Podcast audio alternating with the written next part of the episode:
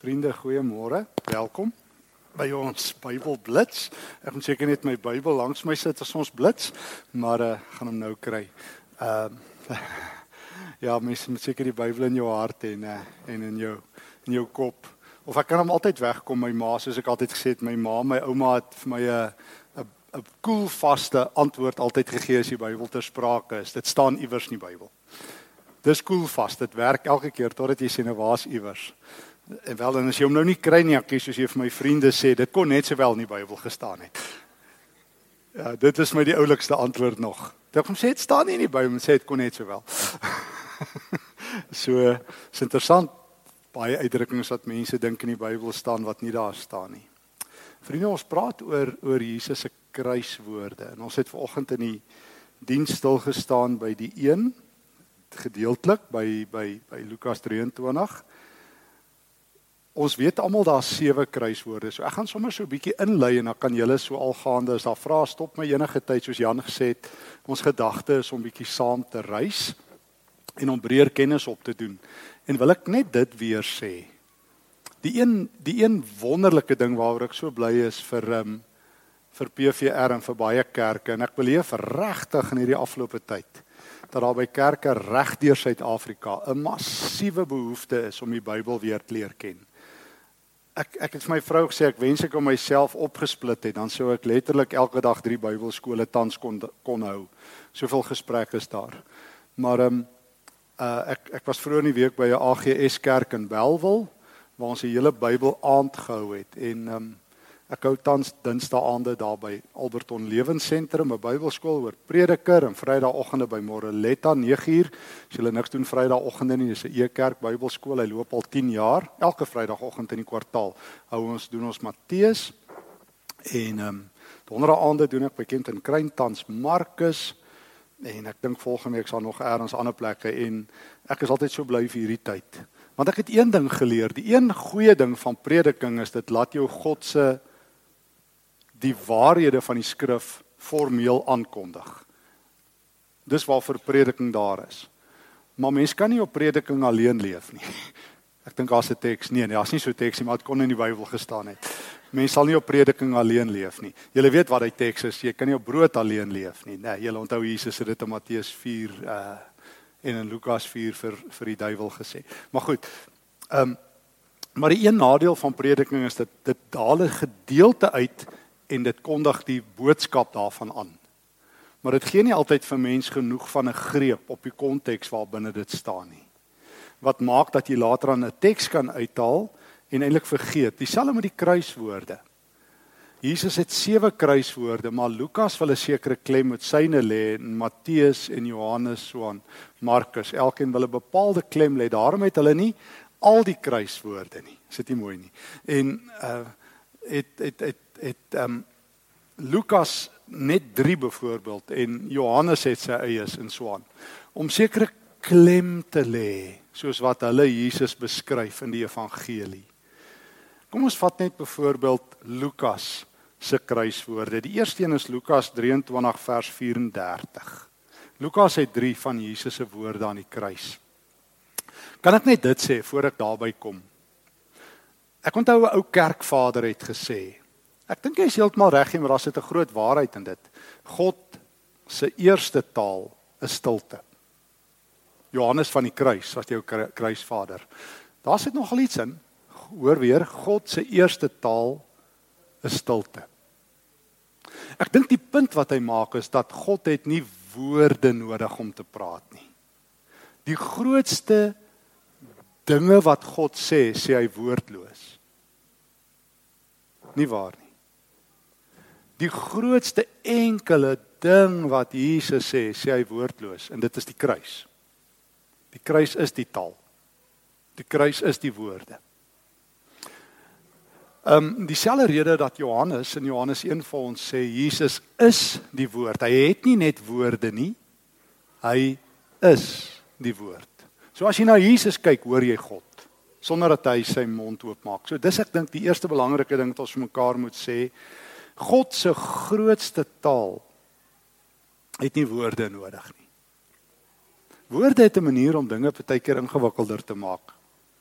Nie waar nie? Ek onthou ek het ergens in 'n boek het ek beskrywe um 'n studie wat gedoen is op ek het nou vergeet om net weer ek kan my eie boek nie onthou nie maar in daai Jesus radikaal boek het ek vertel van taal waar waar op 'n sekere eiland ergens in die mm, weet nie waar nie sê maar iewers het die ouens agtergekom tot en met die 15de eeu totdat die 16de eeu totdat die Spaanse conquistadores die eilande beset het het daai mense 'n natuurlike kommunikasie gehad. En ek onthou ek het dit ook gelees dieselfde soort waar 'n ou eendag in Suid-Amerika was by van hierdie sogenaamde Indiaanstamme. En dan sit hulle by 'n waterval wat letterlik die afval dan speel die kindertjies net hier in die by die water. Klein kindertjies, nie maas was hulle klere, maar dis meters af. En die eerste ding wat die sendlinge gedoen het, ah, moenie die julle weet daai ding. Wat gaan die kinders hier afval? En vir die eerste keer in honderde jare het hulle vir die mense vrees geleer by 'n waterval want daai ouers het dit natuurlik geleer vir hulle. Die kinders het op 'n of ander natuurlike manier wat hulle nie verstaan nie geweet, jy gaan nie verder as hierdie spasie nie. Maar ewe skielik sluit almal bang vir die water toe die westerlinge kom. En hulle skryf dit baie toe daai een studie wat ek gelees het dat vrouens hulle kinders op hulle rug dra. Ook in Afrika, daar kom 'n natuurlike band woordlose band. En ons weet vandag uit die neurowetenskaplik, dan gaan ek na Jesus toe want ek moet altyd 'n draai by die brein maak dat daar 'n taal is tussen 'n elke ma in hierdie gebou sal dit weet. Dat daar 'n taal is tussen 'n ma en 'n pasgebore baba. Wat woordloos is wat ons nie brein kan meet. Hulle noem dit uit dit is al wetenskaplik beskryf die die taal is wat hulle noem motherese. Dis wat ma's en babas praat. Sonder woorde. 'n Mamma kan vir haar klein babietjie kyk en begin daai babietjie se oogies blink. Ma's weet, né? Julle weet wat ek van praat. Pa kyk net so dan sien hy daai en hy as hy ma daai kindjie vashou. En toe gaan kyk hy die wetenskaplikes in die brein van daai ma en die kind. Ehm um, is dieselfde neurons, dieselfde vuur, dieselfde neurons op daai oomblik vir mikrosekondes. Praat die ma in die brein se kind presies dieselfde taal woordloos. Motherese. En daaruit het 'n hele teorie ontwikkel van 'n ouens met die naam Rigolatti wat sê simpatie het al agtergekom. As jy diep met iemand voel, dan is dieselfde deel van jou brein aktief as daai persoon se. Dis woordloos. Dis daai diep invoel met mense, dis woordloos. So daarom is ons hierdie lang aanleiding vir mekaar sê Jesus het nie baie woorde aan die kruis nodig nie want sy eerste taal is wat hy doen. Hy hang aan die kruis. Dit is God se taal. Dit as jy dit nie hoor nie, kan jy nie hoor nie. As jy nie God se taal aan die kruis hoor nie, kan jy nie hoor nie. En ouens, dit het groot implikasies. Want ons het uh, laat ek maar namens myself praat, maar ek vermoed ek praat namens ons almal. Ons het groot geword in sulke uitdrukkings soos die Here praat nou alweer hard. As daar iets slegs gebeur, nou wat wil die Here vir my sê daardeur? Die Here het seker 'n doel en as die droogte in die Kaap is, wonder almal nou straf God of wat sê God nou? En dis nou 'n hele holderste bolder ding. Maar die Nuwe Testament se punt is, as jy die kruis nie kan hoor nie, sien niks hoor nie. So God kan Kaapstad straf tot hy blou is. Hulle kan die Tafelberg laat omval. Dan kan jy dan die see sien en al daai goed. Ek kies jy om die Kaapnaar sal kwaad maak. Nou ja, vir ons gesê ek beloof ek sal geen grappie oor water maak nie. Maar toe kom ek by Markus uit waar die twee emmers water dra. Sê ek laat dit vir julle les wees. En sê kom ons los dit net daar. Wie wat oor het sal hoor. En ehm um, Ek wil sê daar kom 'n nuwe groot trek terug Gauteng toe as hulle nie oppas nie. Dit gaan nie die Engelse wees hierdie keer nie, maar dit goed. Ehm um, so die die die die punt is geliefdes, as jy nie die kruis hoor nie, gaan niks sê, gaan jy niks hoor nie, sê Jesus in Lukas 16. Hy sê want dit is daai gelykenis onthou julle as die ryk man in uh, Lazarus in die doderyk. Lazarus is by Abraham, die ryk man is in die doderyk. Dan vra hy stuur iemand na my broers toe, praat met hulle waarsku hulle, gee hulle woorde en dan sê hy hulle het Moses en die profete. Hulle het die Bybel. Hulle het die kruis. So ek het geleer as mense vir my sê die Here praat hard met hulle en die Here praat met Kaapstad dan sê ek ouens as mense nie na die kruis luister en geen droogte nie help nie. En dis nie dis nie die eerste keer ek sê dit nog altyd so niks te doen met nou nie. Ek onthou my eerste boek wat ek ooit geskryf het as 'n jong ouetjie, net so voor ek Tikkies toe gegaan het as 'n dosent voltyds. Ehm um, het ons ek het dit al vertel maar ehm um, was daar 'n ouetjie in ons gemeente wat of eers My vrou het skool gehou daar in Kenton waar ehm um, daai pedofiel van Rooi en drie van die dogtertjies ontvoer het. En toe kom haar 'n dominee en sê God het dit toegelaat omdat hy Kenton Park tot bekering wil bring. So dis nou God se megafoon. En ek as 'n jong dominee het het ek kan nie glo hoe kwaad was ek dat sulke nonsens gesê kan word nie. Want ek wonder wat sal jy doen as dit jou kind is? Nie waar nie. Kom met God van my kind te vat om vir jou iets te leer. Kon hy nie maar net vir jou gesê het gaan lees die Bybel nie, which he does in fact. En toe ehm um, het ek net van daar af te begin skryf en dink oor God se wil, maar ek weet een ding van die kruis, die kruis is God se taal. As jy wil weet wat se taal praat God? Wat se taal praat God? Praat hy nou Hebreëus soos baie ons dink, jy nou 'n paar Hebreëse woorde oor, praat hy nou Grieks? Ek sê altyd vir ons net die God praat kruis. Hy praat nie Hebreëus nie, hy praat ook nie Grieks nie, hy praat ook nie Afrikaans nie. God praat kruis, kruistaal. Dis God se taal. As jy dit nie kan verstaan nie, you won't understand anything God says. Niks. Jy kan die Bybel agterste voorlees, jy kan hom in in Hebreëus aanhaal en in Grieks en in Afrikaans. As jy nie die kruis hoor nie, sal jy nie God hoor nie. Paulus sê dit. As jy die kruis is God se stem. Maar aan die kruis praat Jesus sewe, net sewe kort sinne, sewe kort sinne, net sewe keer. Hy het nie nodig om baie te praat nie. Hy het nie nodig om te preek nie. Hy het nie nodig om te sê nie, hy sê dit. Maar dan sê hy in Lukas, kom ons vat net Lukas sinne. Lukas 23 vers 34. Vader vergeef hulle. Hulle weet nie wat hulle doen nie. Ouens, is dit nie aangrypend nie? Mense vermoor God se eie seun. Hulle slaan hom in 'n houtkruis vas. Hulle beledig hom. Hulle is hulle hulle hulle hulle verklein neer God op die wreedste denkbare maniere. En wat is Jesus se woorde? julle sal gestraf word. Soos ou noudag sê sien ek op Facebook ook. Die Here sal met hierdie sondaars in Suid-Afrika afreken, daar kom vuur vir hulle. Sê Jesus dit. Hy die oomblik wanneer hy vuur kan roep, roep hy water. Vader, moet dit nie teen hulle hou nie. Sjoe. Hulle vermoor hom. So die die die die dit waarvoor Jesus sy hele lewe staan op aarde, waarvoor hy gekom het om om om vandag te laat aanbreek Lukas 4 Lukas 2 aan die kruis sê hy vandag gaan God ook nie dit laat vuur reën nie die kruis is nie 'n plek van vuur nie die kruis is 'n plek van water van vergifnis van hoop um, 'n nuwe boek wat uit is van een van my gunsteling skrywers N.T. Wright wat ek dink um, die groot een van die grootste teoloë lewende teoloë op die planeet is Hy het 'n nuwe boek geskryf vlede jaar The Day the Revolution Began oor die kruis. Waar hy sê wat sal Apple en Google en Microsoft nie gee as mense hulle embleme om hulle nek dra nie. Hulle sal biljoene vir, vir betaal as jy net 'n Apple hangertjie om jou nek sal dra vir Microsoft of 'n Google of Mercedes of 'n watse handelsmerk ook al. McDonald's ook, okay. Ehm um, ja oom Cyril sal bly wees behoort aan hom ons prys. Ehm um, ja, hy besit dit net, weet jy. Hy besit McDonald's, die die die aandele in Suid-Afrika.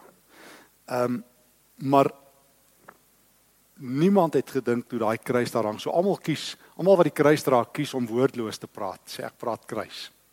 Ek praat die taal van Jesus. En wat is die taal van Jesus aan die kruis?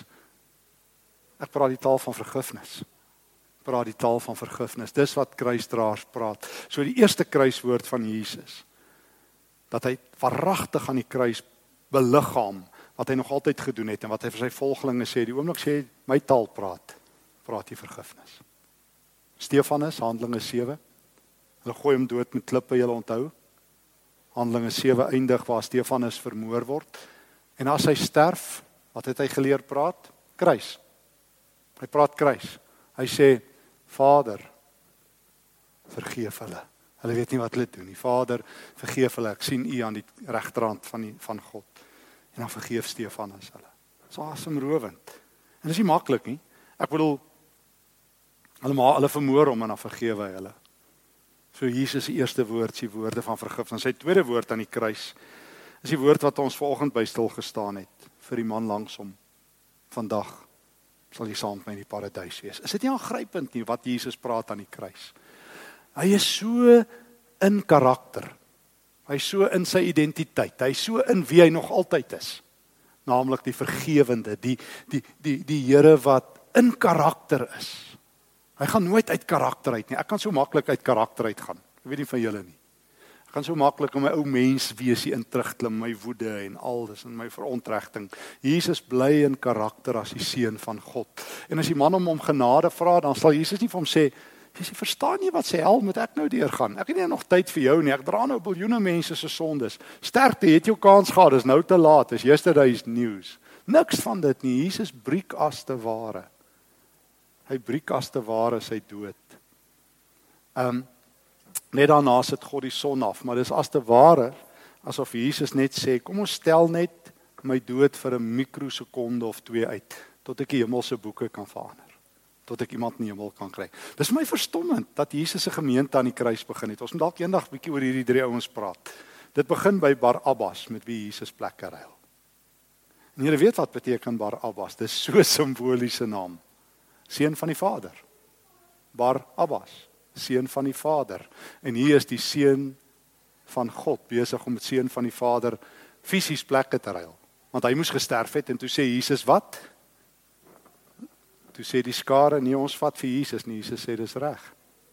Tweede man met wie Jesus plekke ruil is die man langs hom. Vandag sal hy saam in die paradys wees. En die derde ou is die Romeinse offisier. Nou van Lukas uh, van van Lukas en eintlik Markus 15 sê dit die sterkste. Dit vers 36 waar hy sê hierdie man is die seun van God. Dis van die dis van daar's na my wete eintlik net twee positiewe woorde van die mense. Ons vra nou wat is Jesus se woorde by die kruis? Maar die mense se woorde terug na Jesus toe, weet julle, is belediging en spot. Julle onthou, hulle spot met Jesus. Jy kon jouself red, ag jy kon ander red, hoekom klim jy nie van die kruis af nie, daai beledigings. En dan is daar eintlik net die woorde van hierdie man, dink aan my. En wanneer Jesus sy asem uitblaas die Romeinse offisier. Ons het die fout van ons lewe gemaak, dis wat hy sê. Ons het God se kind vermoor. Ons het hierdie kruis. Dis God wat hier hang. Ons het God vermoor. So hier is die eerste 3 gemeentelede van die vroeë kerk. Waar Abbas Ek is seker hy tot bekering gekom. Die vroeë kerk vertel dit ook. Ehm um, want hy moes gehoor het wie Jesus. Uh die ander misdadiger langs Jesus en die Romeinse offisier. En ons het al vir mekaar gesê dink ek hy is die wreedste ou ooit waarskynlik met wie Jesus te doen gehad het. Want in Romeinse tradisie bepaal die ou wat die kruis doen hoe wreed die kruis is. Die offisier aan diens. Die enigste beperking op hoe bloeddorstige kruis is hang van daai offisier af. Uit 'n uit 'n carte blanche. Doen wat jy wil. As jy ouens wil onderste bo kruisig, kruisig hulle onderste bo. As jy hulle ergens met byle wil afkap soos baie ons gedoen het, doen dit. As jy ouens aan hulle genitalie wil vaskap, doen dit. Dit is soos baie mense gekruisig. Jy besluit hoe die kruis moet lyk en ons en jy maak dit so wreed as moontlik.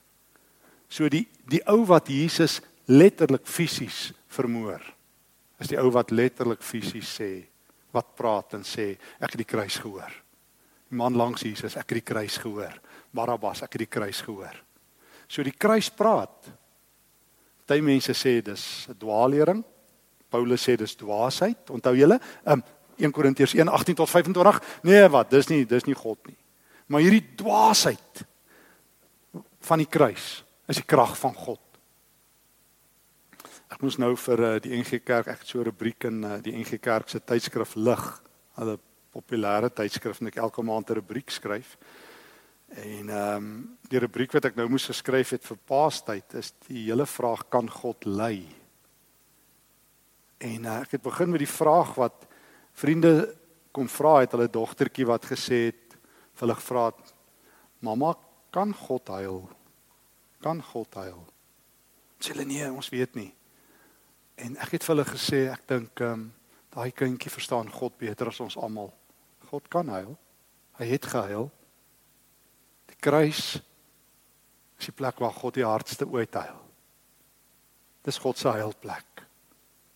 Dit is 'n verskriklike prys want die kruis praat. Die kruis praat met God en daarom net nadat Jesus vir die man gesê het vandag sal jy saam in die paradys wees, breek God se hart. Hy sê, "Dis my geliefde kind. Kyk wat doen hy." Ook daar in die hel van lyding kies hy nie vir homself nie. Dan kan God dit nie uitstaan nie as dit uit die son af. Son kan nie skyn as Jesus doodgaan. God weier laat daar lig is in Jerusalem. Sy trane maak Jerusalem donker. So die kruis praat in alle rigtings. Dit praat met God. Dit praat met die man langs hom. Dit praat met die spotters. Dit praat met Barabbas. Dit praat met daai daai daai daai daai ou, daai offisier.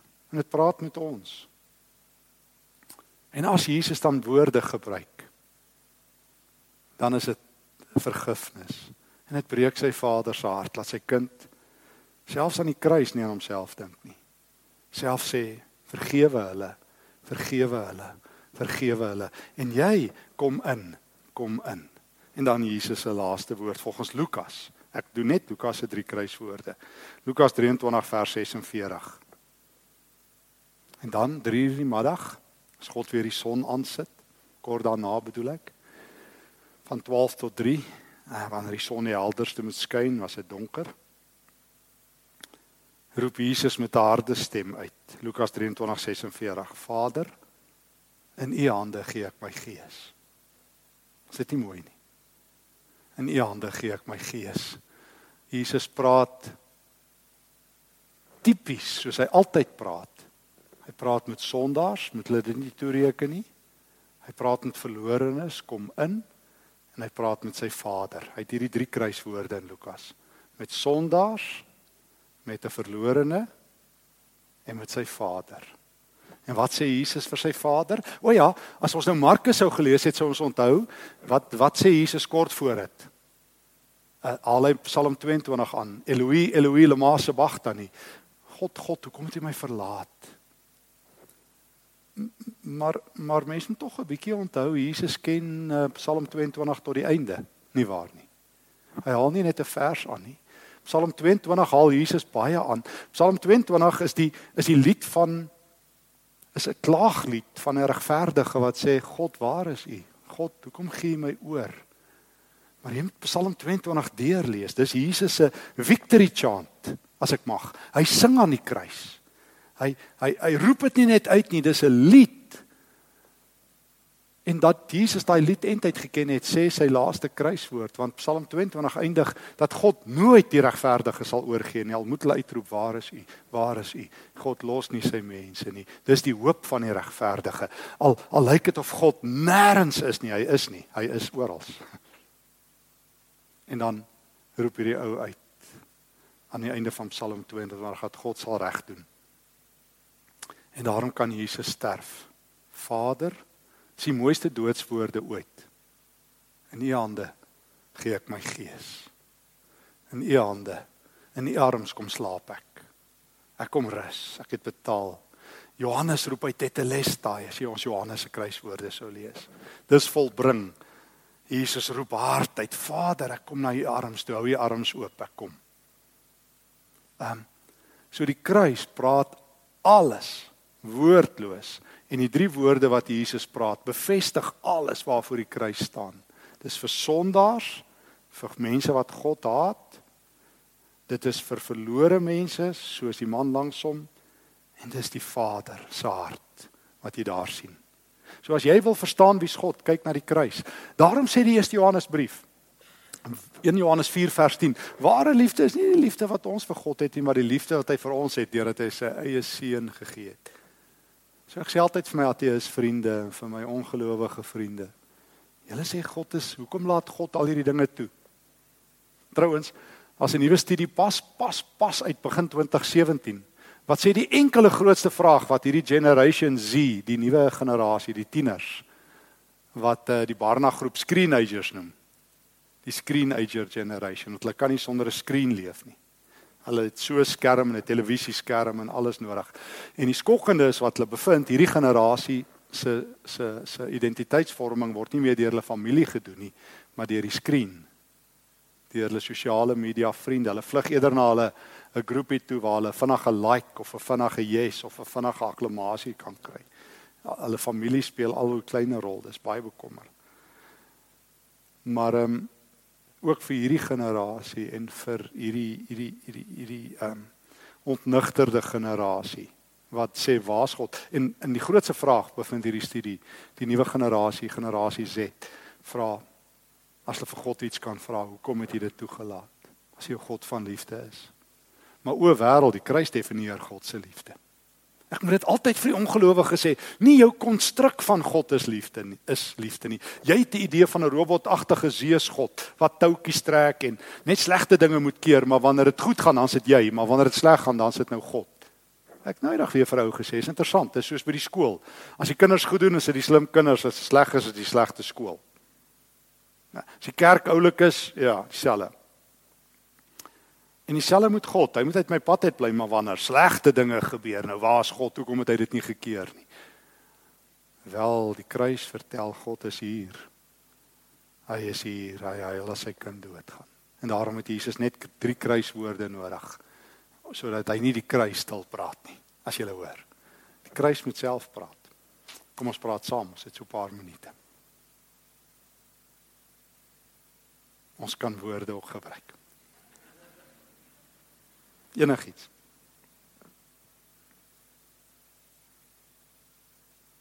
Asseblief.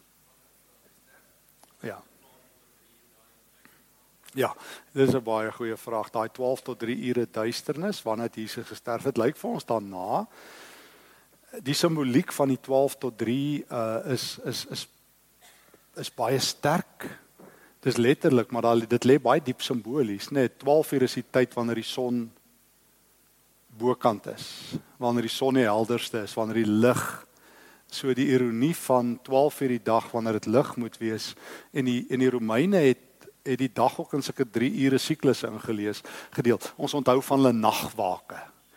Jesus het in die in die 3de 4de nagwaak voor voor Pilatus hulle ag voor ehm um, uh uh Caiaphas hulle verskyn. Hulle het 'n 12 ure nagsiklus gehad van 6 tot 6 wat hulle in 3 ure. So dan het hulle gepraat van die eerste, tweede, derde, vierde nagwaak. Dan het hulle die dag ook weer in sulke 3 ure siklusse ingedeel. Ons onthou Jesus is dan ook met die vrou in die put in Johannes 4 word dit ook in daai soort ure siklusse ingedeel. En wanneer die son dis 12 uur die dag het, het die mense gesê is dit die dis die middel. So dis die helderste tyd. Dis die mees lig en dan is die son reguit af op jou. So jy is dan op die die uurwys verskoning op die uurwysers. Die mense het sonwysers ook gehad as tyd. Dan het jy presies geweet hoe laat dit is wanneer die son loodreg afkom. Min of meer loodreg. Uh, Daar's tydkeer hang af van die aarde se infleksie. Maar ons verstaan die punt. Dit is dan eintlik die so op daai oomblik dat dit die ligste moet wees tegnies. Is dit beginne donker word en dan loop hy 1 2 3 hy loop deur die ligste tyd van die dag. Teen 3 uur begin dit stadig die son skuif op die wyser. En dan sit God weer die son as te ware aan, dan maak hy dit weer lig. En dit is daai tyd wat Jesus in stilte net daar hang in die donker. Ehm um, en kort daarna sterf hy kort voor Sabbat. Die Jode se dag eindig weer by 6 uur. So tussen 3 uur en 6 uur en dit is kort voor Sabbat sterf Jesus. So ons sal reken daar tussen 3 uur en 6 uur. En dan moet hulle sy liggaam afkry en hom begrawe wat 'n redelike tydjie is. So dit lyk nie vir ons asof dit baie lank na die aanskakel van die lig is dat Jesus fisies sy asem uitblaas nie. Dit is definitief voor Sabbat en hy's voor Sabbat reeds in die graf. Want Jode mag nie op Sabbat begrawe na 6 uur nie aand wanneer Sabbat breek met 6 uur aan omdat die Jode se aand begin 6 uur die nuwe dag. So die Vrydag word Saterdag in ons Vrydag aand 6 uur word dit hulle Saterdag tegnies, hulle Sabbat.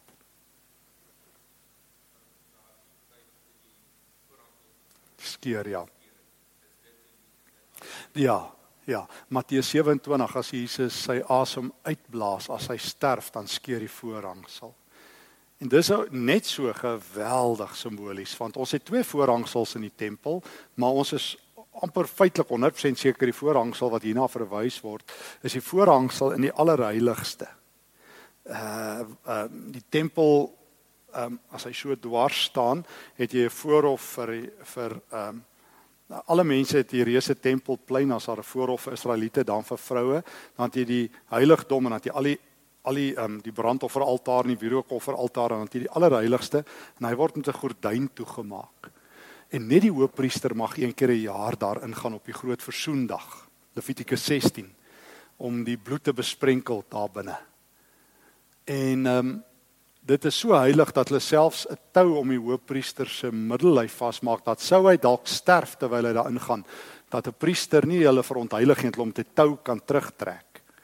So uh daarin as daai allerheiligste skeur dan sê dit tempel is nou finale diens die ware tempel van God is nou Jesus. So dis inderdaad diep simbolies om te sê die tempel is finale diens. Ekskuus, ewe nog agterig ons net so aankom.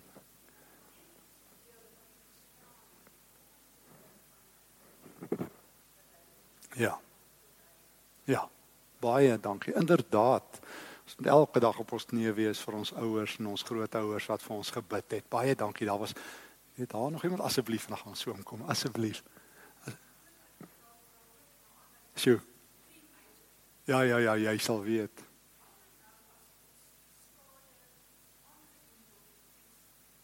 Sjoe jy. Jy vra so 'n groot vraag. En jy en ek sal Julle sal weet nie gemeente het mens baie met sulke situasies te doen. Wat dan as slegte dinge met goeie mense gebeur? Dis presies die die die spanningsveld waar binne 'n Christen elke dag lewe. Dis 'n interessante ding dat die Nuwe Testament se vertrekpunt na hierdie vraag toe is altyd eers om die Here se teenwoordigheid te bevestig. Nie waar nie dat God nie weg is nie. God is nie weg nie. God is hier. God is hier. So ehm um, die aanwesigheid van swaar kry is nooit die afwesigheid van God nie wat baie mense veronderstel. Daarom kry jy in die vroeë kerk uh dat wanneer die vroeë kerk swaar kry, hulle terugval op die kruis wat ons as Christene dalk te min doen. So hulle eerste les wat ons as Christene verleer het, val in die eerste Petrusbrief. 1 Petrus 2 wanneer slegte dinge gebeur, dan sê Petrus, kyk na Jesus.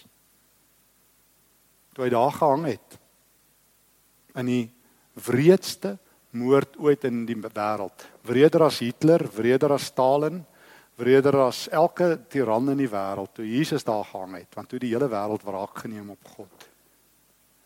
En dis die roete van lyding, maar kyk na Jesus.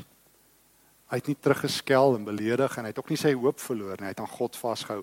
En dan vat Petrus elke moontlike voorbeeld. Jy moet gaan kyk. Hy vat hy vat die voorbeeld van ehm um, slawe. As jy sê slaaf is nie word sleg behandel, jy word onmenslik behandel. Kyk na Jesus. In Petrus 2, hy vat vroue wat sleg behandel word deur hulle mans, wreed behandel word. 1 Petrus 3 sê vir hulle kyk na Jesus, leef sy lewe. So die oproep van die kerk in lyding is om aan Jesus vas te hou. Nie die die waarom vraag is deur die kruis beantwoord. En omdat ons in die kerk nie daarmee opgegroei het nie, die vroeë kerk het. Die vroeë kerk het geweet om Jesus te volg, Markus 8, so met doodsvonnis te hê. Nie waar nie. Jy is klaar dood. Jy het klaar afgeteken op jou lewe. Dis wat dit beteken om 'n kruis te dra. Daarom Markus 8 Ehm um, Jesus sê jy gaan sterf, jy gaan ly, Markus 8 vanaf vers 32. Hy sê maar wie sy lewe vir my verloor sal dit wen. En die vroeë kerk het dit diep verstaan wat ons wat ons baie vlak verstaan in die algemeen. Ons het nie so teologie nie want ons het 'n teologie van rasionalisme van nou waar's God as dit gebeur. Die vroeë kerk het net gesê hulle het Paulus diep geglo in Romeine 8. Niks kan ons van die liefde van God skei nie. En dan noem Paulus alle moontlikhede op. Gevaar, swaar kry, honger, naaktheid, dood, engele, lewe, hoogte, diepte, bose magte, sonde. So die een ding wat 'n Christen weet, al staan ek vir 'n oop graf, al word ek gehijack, al word ek vermoor, maar niks kan my van Christus skei nie.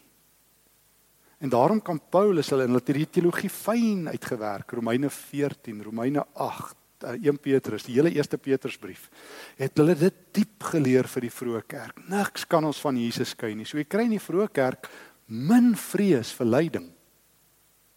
Jy kry dit wanneer die kerk magtig word en suksesvol word en seëninge met voorspoed verbind word.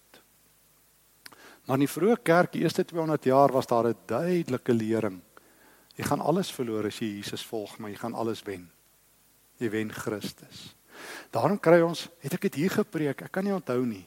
Daar in 320 toe daai hoeveel was dit 50? Nou kyk my onthou hoeveel legionare vermoor is. Toe hulle daar uh, toe hulle geweier het om hulle geloof af te sweer. Toe ehm um, die keiser wat die, toe die Romeinse ryk reeds verdeel het tussen Konstantin en Licinius. En Licinius net 'n opdrag uitgevaardig het al was hy Christendom vrygestel in 320 dat nog steeds ja, uh, Romeinse gode aanbid moet word en die klomp legioene van die Thunder Legion geweier het.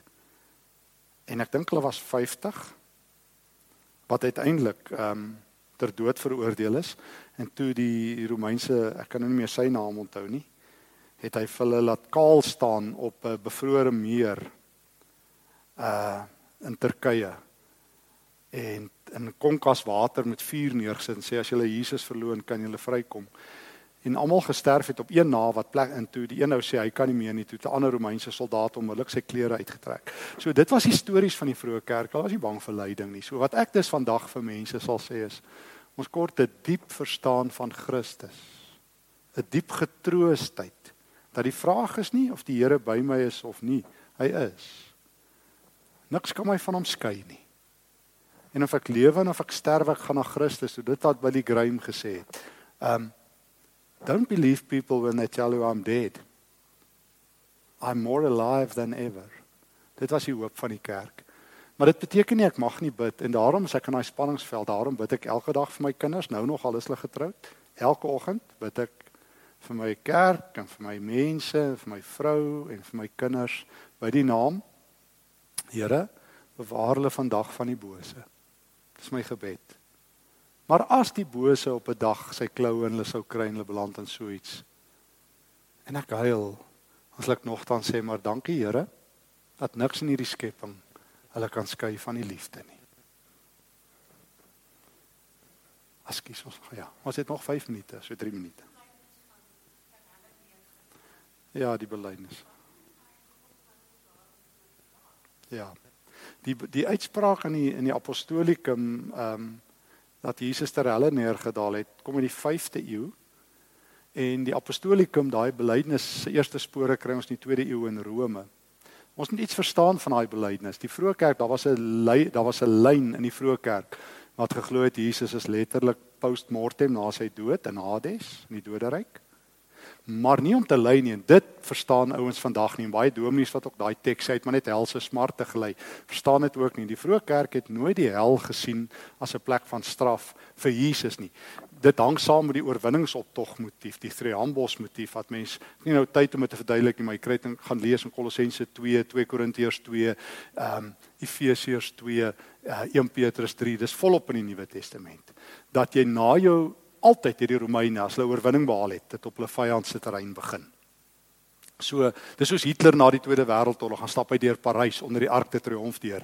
Jy verneder jou vyande deur op hulle terrein oorwinningsoptog te hou. En daarom het ons hierdie apokriewe boek van Petrus, die Handelinge van Petrus, wat vertel dat Jesus na doods, na aan die kruis, stap hy in die doodryk in om wat te doen? Om te sê ek is die oorwinnaar oor die magte. Um dis wat 1 Petrus 3 dalk veronderstel het na na toe hy opgevaar het het hy aan die geeste in die gevangenis gaan verkondig. En dan hoor ons hoe hoe Satan die opdrag gee vir die god van die onderwêreld Hades, sluit hierdie hierdie plek met dubbele kettinge. Dan breek Jesus net die hekke en hy stap deur die doderyk en hy kondig sy oorwinning aan. So daai lyn dink ons lê dat hy ter helle neergedaal het.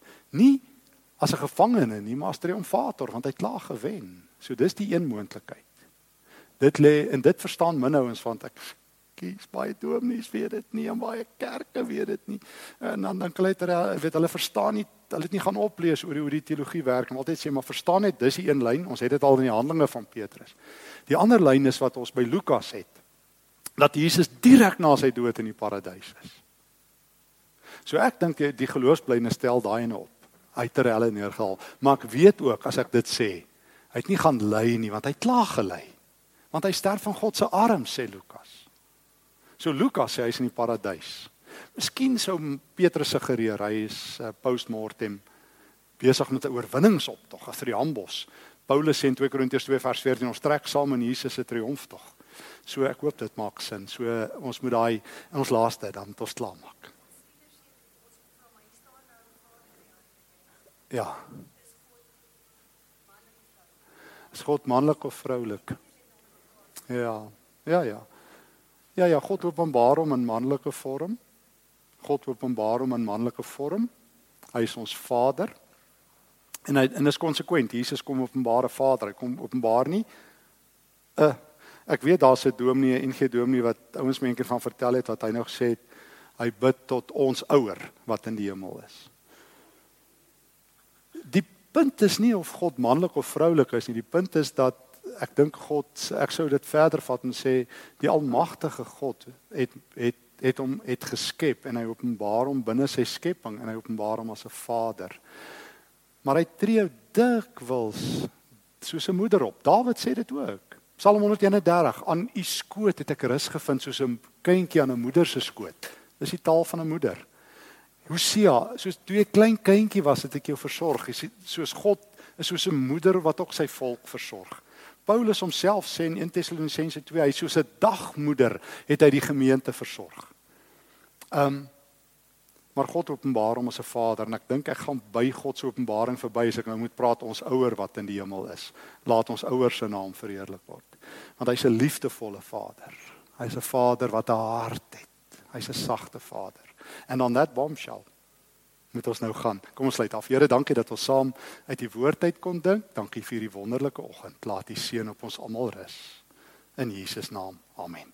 Baie dankie. Vrede vir julle.